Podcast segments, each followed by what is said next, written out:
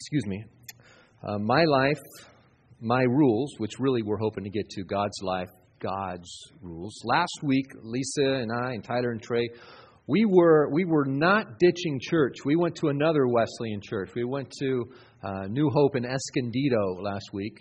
Many of you know Matt and Manya Bohannon, who was he was our youth pastor here. They asked me if I would dedicate their son Reese. Some of you were praying for Reese, who uh, is a miracle that he is alive. And so I got the opportunity to uh, to dedicate him. And I, I, when he asked me to do that, I thought that was an honor. As much as we hate missing here on Sunday, that was an, such a great honor to go and do that. So that's where we were uh, last Sunday. But here we are, and uh, I know you had Pastor Marlia Cochran. I know she did a, a great job.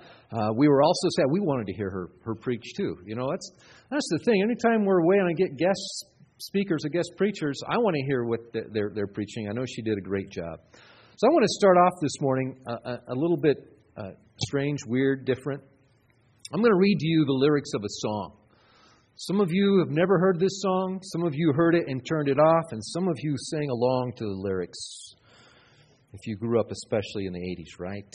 George Thorogood's Bad to the Bone. Words that have never been spoken in a church. And, and as I read it, I'm just going to ask you to think who comes to mind? I'm, I'm not going to read the whole, all the lyrics, but who comes to your mind, all right? So, on the day I was born, the nurses all gathered round, and they gazed in wild wonder at the joy they had found. The head nurse spoke up and said, Leave this one alone. Sorry, I'm not going to keep singing. She could tell right away that I was bad to the bone. Bad, right? Bad to the bone. Who comes to mind? Evil dictators, Hollywood's bad boys and, and bad girls, uh, modern politicians, a neighbor or relative. I'm willing to bet it's probably not Jesus.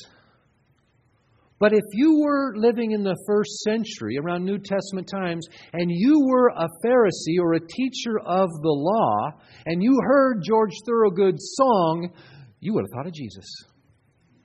I know, it's, it's hard to believe because they thought, they called Jesus a lawbreaker. They called him and thought of him as a rule breaker. Now, now we kind of get that if we've read the New Testament, if we read the Gospels.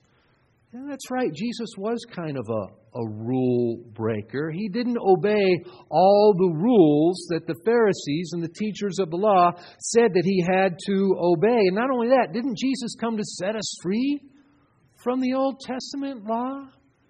Did he? After all, if we can identify Jesus as a rule breaker, then it's okay, given the right circumstances, for us to break some rules. Right? So here we are in this series. This is so awesome. I'm sorry I broke the thank you for this, Erwin. I really appreciate it. Oh, I, I know. I waited too long. All right, we got we got two more chances here. Are you ready? All right, uh, not so great, but I will get new markers. My life, and try. Let's try number three here. Oh, yay, my rules. Right? That's the series. What we want is God's life as Christians what we want God's rules.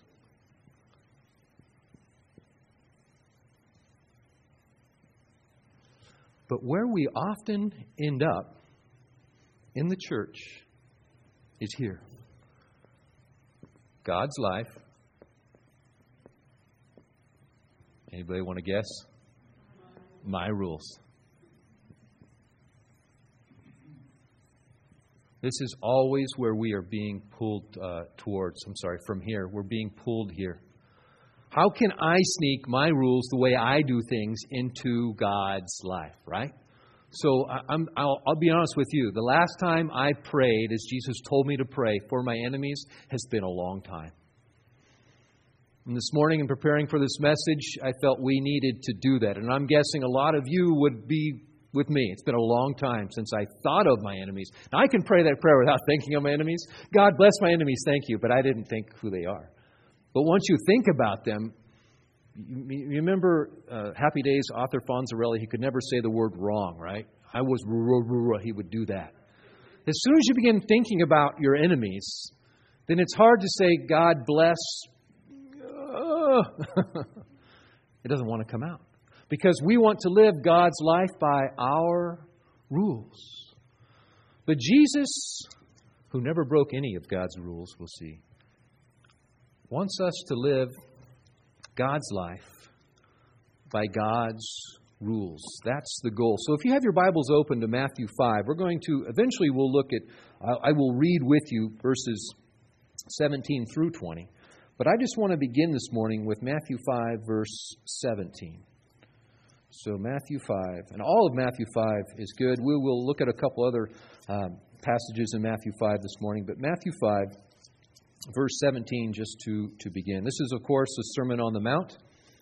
And Jesus says in verse 17, Do not think I have come to abolish the law or the prophets. I have not come to abolish them, but to fulfill them. Do not think I have. Why did he have to say that? Jesus had to say, Don't think I've come to get rid of the Old Testament law, because people were saying Jesus came to get rid of the Old Testament law. That's why he's having to, in a sense, correct, make a defense. People thought that. And they thought that because there had been some incidents, we'll call them. You may remember some of these incidents if you have read uh, the, the Gospels. There was a time when the disciples were hungry and they were walking through a field and there were some heads of grain. They didn't own the field, but they broke off the heads of grain and they, they rubbed between their hands and they ate they ate it. It's, it's kind of like thinking it's cereal, right? So it's like eating cereal out of the box without milk, or maybe grape nuts. And, and it was legal to do. There was a law that said you could do that. You couldn't harvest it and then take it home and sell it. That wasn't yours to do. But you could break it off. But it happened to be on, anybody want to take a guess? It was a Sabbath. And so that, the Pharisees said, was work. And Jesus got accused of breaking the rules. He wasn't breaking God's rule, he wasn't breaking the Sabbath law, but he was breaking one of the Pharisees' rules. Another time, you may remember that Jesus uh, was preaching, and it was on a Sabbath day, and there was a man there with a withered hand. Some type of polio like thing is coming back in the world today. When we think of withered, some of us remember about, about, about polio. We, we know people who had um, arms and legs that weren't fully developed. And Jesus was there, and this man had faith to be healed, and Jesus was ready to heal, and the Pharisees were looking, Will he do it? Will he do it? And they wanted to accuse him. And once he healed the man, they did accuse him of breaking the rule, healing on the Sabbath. Is that just crazy? Can you imagine being so uh, hateful towards someone that you would, you would accuse them of doing God's work on the Sabbath. By the way, Jesus did not heal by his own power, he healed by the power of the Holy Spirit, the Spirit of God working through him. And it wouldn't have worked if he was breaking the law. so we, we can kind of understand now why they were calling Jesus a rule breaker. But he never broke the law. And what's the danger with, with thinking that Jesus was a rule breaker? What's the danger of thinking, well, Jesus came to say, don't worry about the Old Testament laws? What's the danger of thinking Jesus is, should we say it, cool? Do you remember when you were in school and, and you had those teachers who were cool? Remember the cool teachers? Do you remember why you labeled those teachers as cool? Because they didn't care when you showed up to class. You could come a little bit late, they wouldn't mark you tardy. Oh, that's a cool teacher. If you passed notes in class, they didn't care. That was a cool teacher. If you got out your cell phone, right? Some of us like we, we didn't have cell phones back then. I know. We didn't need cell phones back then. We were tough. You want to pass notes? You, you in the, the yeah, we passed notes. We wrote to each other. They were the teachers like, oh, you turn their assignment in, just turn in tomorrow. No big deal. And we thought they were cool. Right? And then they had those strict teachers. Remember the strict teachers? They wanted you to be in class on time, no talking, you pay attention. And those, we thought some of them were too strict and mean. And then we got out in the real world. And we met bosses. Bosses that wanted us to be there on time, not use our phone on, on work time, and, and get our work done on time. And depending on whether or not you grew up, you either thought those bosses were jerks, right? If you didn't mature, Or you thanked God for those strict teachers who taught you the real world, and then you look back and you go, huh, the strict teachers, they loved me. They were caring about me. And the cool teachers just wanted to be popular. And when we think of Jesus as saying, mm, forget the Old Testament law, you can break some rules sometimes, we are making Jesus out uh, to be like the popular Jesus in our world. The Jesus who says, just try to get along, just love people. And when your image and your, your view of Jesus is, is the popular view of Jesus, you're going to be frustrated with Christianity. You're going to be frustrated with the church. You're going to have a distant relationship with the Word of God. That is, you're not going to want to go to it and read it daily. You're not going to push on in the discipline. And by the way, reading the Bible is never easy for anyone ever. It's a discipline. I have a friend, and he jogs regularly. He is disciplined. I am amazed at his discipline in, in jogging every morning. And Trey, sorry, my son, he gets nosebleeds sometimes. So if you see him holding his nose, he's okay. Lord Jesus, we pray your help Trey's nose stop bleeding. Amen. So he disciplines. He's up every day running, and he says this: "I hate running, but it's good for me." And when I'm saying we don't hate the Word of God, I'm saying when, when I have the discipline of trying to read the Word of God daily, it's never easy.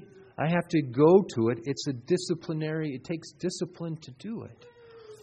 But if I think Jesus is cool, then I think, well, he doesn't really care if I do it. And you'll see your relationship with the Word of God is even distant in that way. Hmm. So, what's going on here? What's going on? Why is Jesus telling us he came to fulfill the law? Why are people accusing him? I just want to show you this morning, if you have your notes out, three responses to the law of God. Three responses to God's rules. Is our nursery open? Oh, okay. Just want to make sure you had a place to play. All right.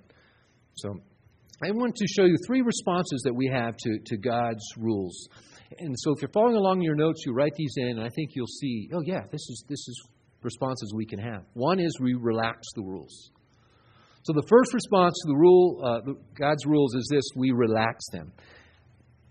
Um, in the Bible, there's a couple, a few examples. So one is in Matthew 19, where Jesus is talking to the Jewish people about marriage and divorce.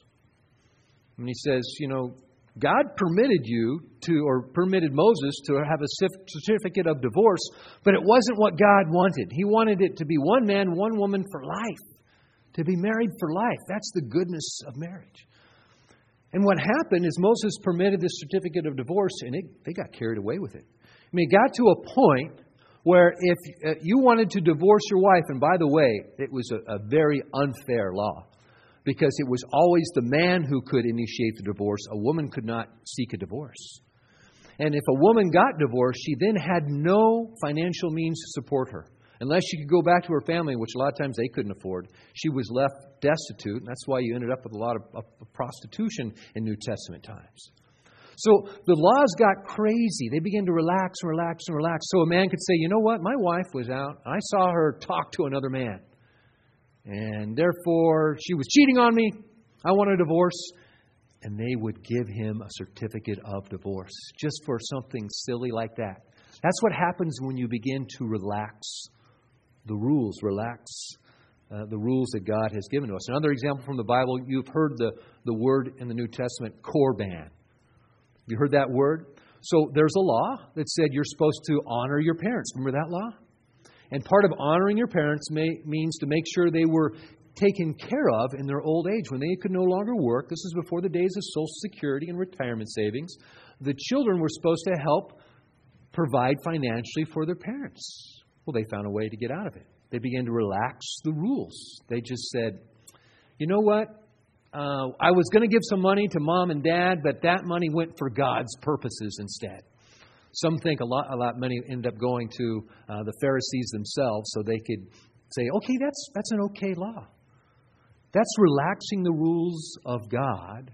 That's trying to live God's life by my rules. We have done uh, do the same thing, American Christians. We tend to do our best rule relaxing around tax time. Ouch. Huh. Well, God, this money is Corban, therefore I'm not giving it to the government, I'm going to give it to, to you. Or we begin to, uh, come on, some of this income, even though the Bible says pay your taxes to the government, but in this case, we begin to relax the rules. Someone, someone said this was a great statement. The more you want something, the grayer the Bible becomes in that area. The more you want something, the more gray the Bible becomes in its commands in that area. Does that make sense? as soon as you know we don't want something, it's black and white. Oh, the Bible says this. Yeah, don't lie, don't cheat, don't steal. But as soon as you want something, well, a little bit of a lie, a tiny stealing a little bit, some cheating, right? It becomes becomes gray. Hmm. Uh, I've told this story before, but I love it, so I'll it, uh, tell it again. Um, many of you know that years ago, Ray and Lucretia uh, sold their van.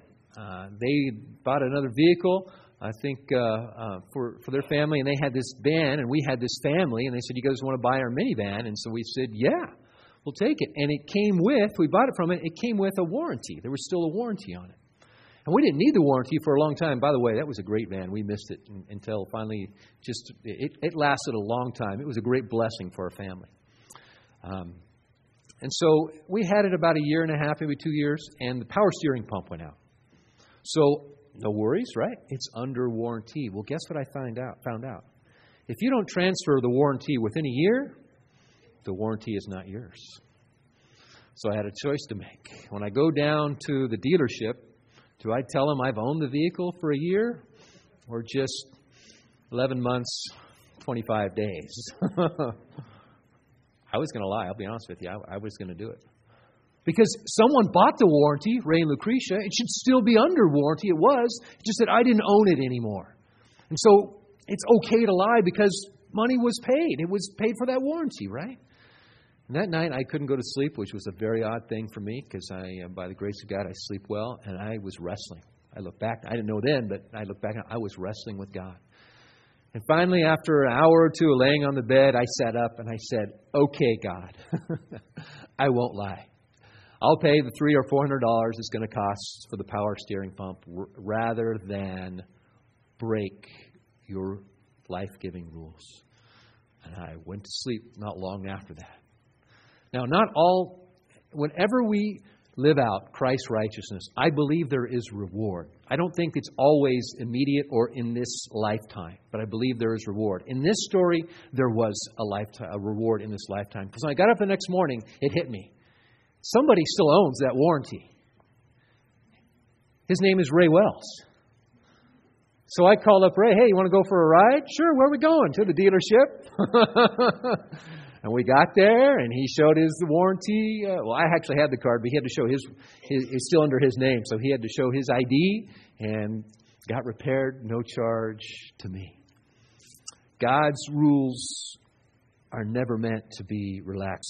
The second response to the rules of God is this we try to reinforce the rules.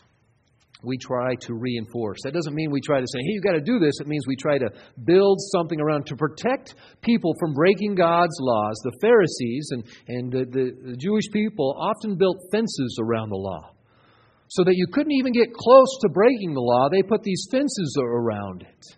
Uh, in the gospel stories, this happens most often with the Sabbath laws. You remember this. So the Sabbath was basic, basically cease labor. So they worried that something could turn into labor. So they said, well, you can't prepare any food on Sunday. You got to prepare it all the, on sorry, on the Sabbath, which was Saturday. You got to prepare it all beforehand. If not, you're just going to be hungry. Right? They, they had this rule called a Sabbath day's journey. Maybe you've heard that term before. What was that? That was the furthest you could walk on a Sabbath day, which was uh, around uh, two thirds of a mile. If you walked more than two thirds of a mile, then you are breaking the Sabbath law. That was a fence they put around it. Human beings are good at putting fences around God's laws that keeps us away from breaking them, but they're not good rules, are they? They end up destroying what God wants to do. Hey, interesting. The first fence placed around God's law was in the book of Genesis. When God said, You will not eat from the tree of the fruit of life, And when Eve was questioned about it, do you remember what she said? God said, We shall not eat it or touch it.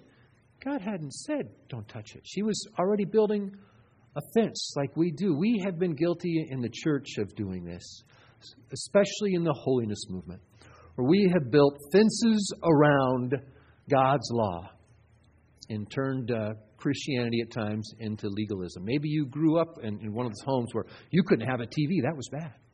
You were not to go to see a movie.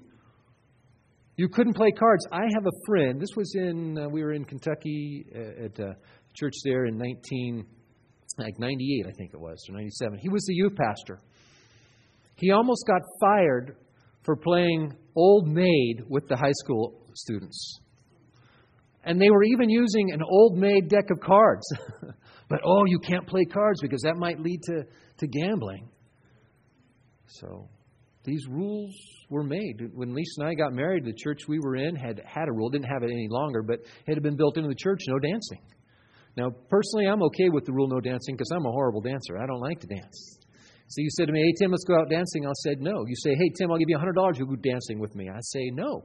Say, Tim, I'll give you $1,000. Okay, because I'm not a fool. I just don't like to dance. It takes $1,000. But when we got married, I wanted to dance with my wife. So we had dancing at our wedding. Let me tell you, I got outshined by her father in law, Garland. Man, that guy can dance. uh, my, my father in law, your dad, Garland, yeah, he, he was quite a dancer. But I wanted to dance with my wife. So we went ahead and did that. And we followed the fence law. We would have not to would not have been able to enjoy that moment between us or have that memory, even have the memory of you dancing with your, your dad, which I know is a precious memory to you. Hmm. So, what do we do? We are not to relax the laws. Can't do that. We are not to reinforce the rules. Can't do that. What do we do? This is the third thing. It's what Jesus teaches us revere. Are you with me? Revere the rules. Now we're ready to read uh, the rest of Matthew 5. I'm going to start in verse 17 again. Do not think I have come to abolish the law or the prophets. I have not come to abolish them, but to fulfill them. Just pause there a moment. Jesus is not getting rid of any of the Old Testament or any of the Old Testament laws. All right? Rather, he's come to fulfill their true purpose. Even some of those crazy laws, you know, like says, hey, if you meet a witch, stone her, right? We, we don't do that anymore. Jesus, listen, Jesus helps us understand the true intent and the fulfillment of the law. It's weird to hear a law being fulfilled. We think of prophecy being fulfilled, right? So, uh, in, in, mythology, you, you know this prophecy, right? Whoever pulls the sword out of the stone becomes the next king, right? In, in the Bible, there's prophecy that gets fulfilled. Um, you, O Bethlehem, from you will come or be born in the city of David a Savior, right? Laws? Laws don't get fulfilled, God's laws do. There was something intended in the original laws that Jesus brings about and, we should say this, makes possible. Let's go on, verse, verse 18. For truly I tell you, until heaven and earth disappear, not the smallest letter nor the least stroke of a pen by any means will disappear from the law until everything is accomplished. So, so no cross of a T, no dot of an I will disappear from the law. Therefore, verse 19, anyone who sets aside one of the least of these commands and teaches others accordingly will be called least in the kingdom of heaven, but whoever practices and teaches these commands will be called great in the kingdom of heaven. For I tell you, unless your righteousness surpasses that of the Pharisees and the teachers of the law, you will certainly not enter the kingdom of heaven. This passage makes clear that Jesus is not a rule breaker. He came to fulfill, to bring about the full fulfillment of the law. In the Old Testament book of Jeremiah, it says this God said, I will put my law in them, I will write my law on their heart. That is, Jesus died. Well, he, first, he lived and showed us how to live out the law. Then he died so that we could be forgiven for not living out the law. And then he rose again in order to send us the Holy Spirit so that we could be empowered to fulfill the law, to be righteous. Look at verse 19 because this one makes you scratch your head. I'm still scratching my head when I read it sometimes. Therefore, anyone who sets aside one of the least of these commands and teaches others accordingly will be called least in the kingdom of heaven. Whoever practices and teaches these commands will be called great in the kingdom of heaven. Let me see if I can just do something on my giant whiteboard. What is this this thing like uh, three by four, three by five? Wow, see, I need a bigger imagination. What does Jesus mean here by the least uh, uh, of his commands? Write it up here, least. It means, here's an idea, easy. Okay? What are the easy commands? Don't steal. That's easy. Don't murder. That's kind of easy, right? Honor your parents. Those, those things are pretty easy, which, which we would just say, be nice to them, right? Those are the easy things. But Jesus says, right, those who obey his commands are great. What are the great? The great commands are Jesus, we'll call them rules. Capital R. The great command, sorry, my U there looks like an O, but you'll forgive me. So if you have your Bibles open, open, look at verse 21. Here we are in Matthew 5.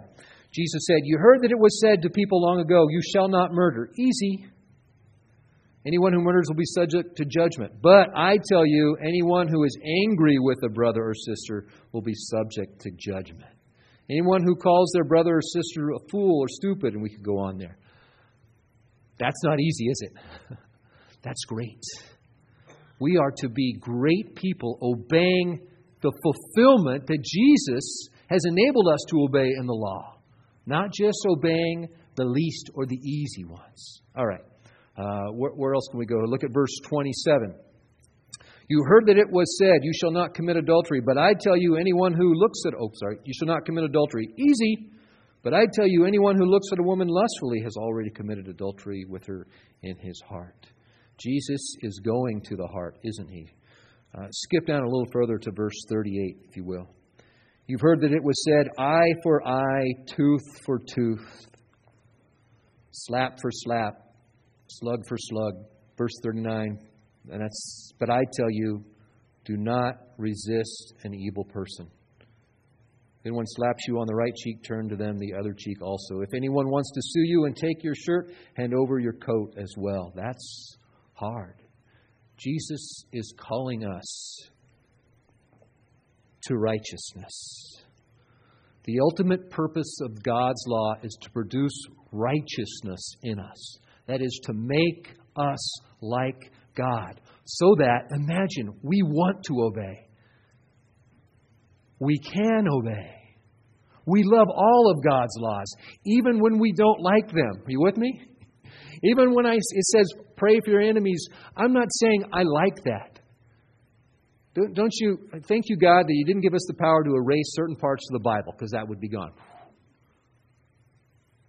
but He enables us to trust and know that it's good so that we do it. I don't know about you, but after I obey God and pray for my enemy, um, I feel Him at work and I feel that I have done what is right, and that is the fulfillment of the law. That's what it means to be righteous. That's what it means to be great in the kingdom of God. The ultimate purpose of the law is to produce God's righteousness in us. So I'm going to close with a story. Um, I, there's a term in the story that offends some of our sensibilities. I just apologize for that. I don't know how to change it. A woman in, immigrated here from another country. She started a business. Uh, the company grew. She began to hire employees, and she bought a building. The building happened to be next to a house uh, where a neighbor lived. So it was the first building in the commercial zone, and there was a residential zone, and it was next to a house.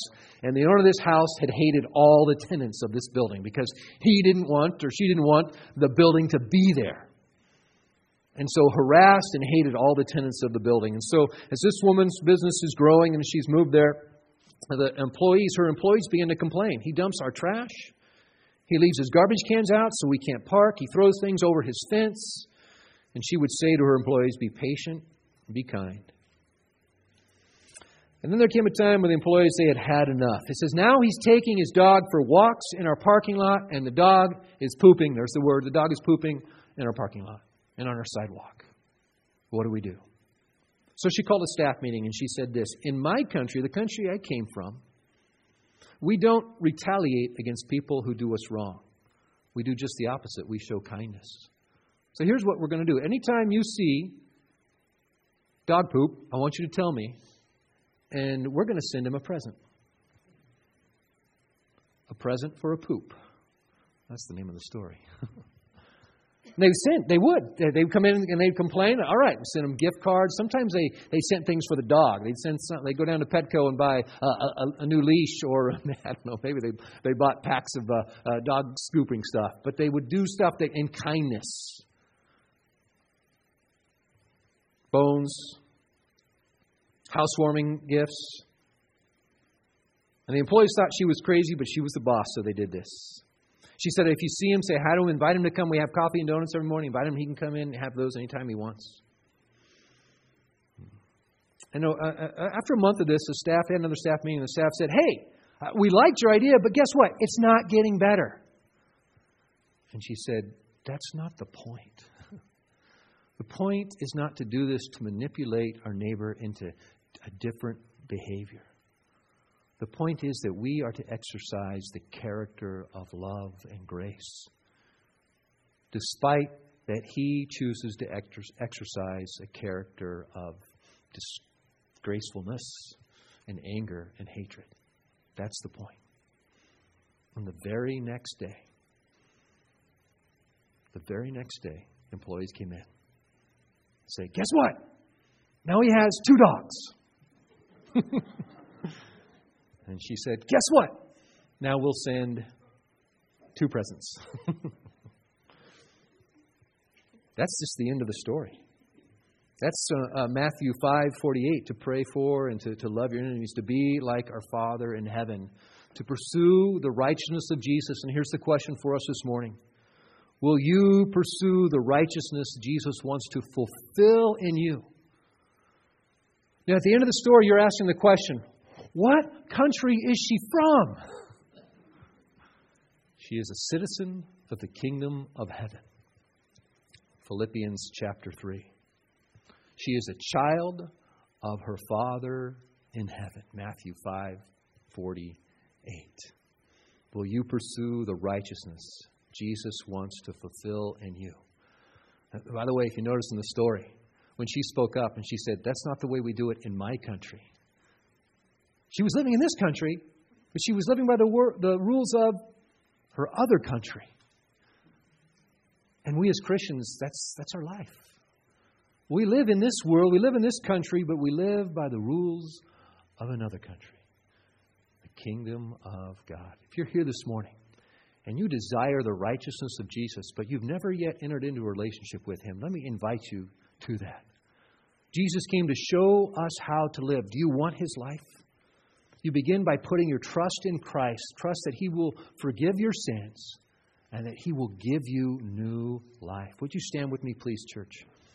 If you would like to ask Jesus into your life for the first time, I'm going to begin my prayer time just by asking you to repeat after me and ask Jesus into your heart and begin a relationship with Him. And then, then I'm going to close out in prayer for us all that we would pursue this righteousness with Christ's help. So, with your heads bowed, eyes closed, I just want to ask you, everybody's heads down, is there someone here who would like to give their life to Jesus this morning? Who wants to receive his life, his help, his forgiveness, to enter into a relationship with him? If so, would you just raise your hand? I just want to, uh, I won't point you out, but I want to know so I can pray for you. Okay. Gracious Almighty God, if there is someone here, perhaps they, they want to receive you, they just didn't have the courage to raise their hand or, or aren't sure, I pray that you would bestow upon them such grace to know your love, that they would, even as we pray now, pray this prayer Dear Jesus, forgive me for my sins. I believe you died on the cross and rose again. Come into my life, renew my life, and give me uh, the gift of eternal life we pray. Lord Jesus, I, I just ask that if someone has prayed that prayer, that you would help them to know you're with them, and, and that they would come talk to me or my wife or someone else in the church and share that they have become a follower of Jesus. For the rest of us, God, we acknowledge to you. We left one day when we came to know you, Jesus, we left my life, my rules. And, and we accepted God's life, God's rules. But oftentimes we get pulled back into God's life, my rules. Forgive us, Lord. Forgive us for not striving to live out the full commands of Jesus. To live out your commands as Jesus explained them and taught them and fulfilled them. To pursue your righteousness that we might live as aliens in this world. Father, we pray and ask that you would help us to pursue your righteousness in all areas and in everything in our life, to seek your word, your truth, to know it and to live it out. Empower us, convict us, teach us, guide us, grow us, help us, that we might recognize the fullness of the law, your righteousness in our lives. May you get all the glory, Jesus, in your precious name. Amen.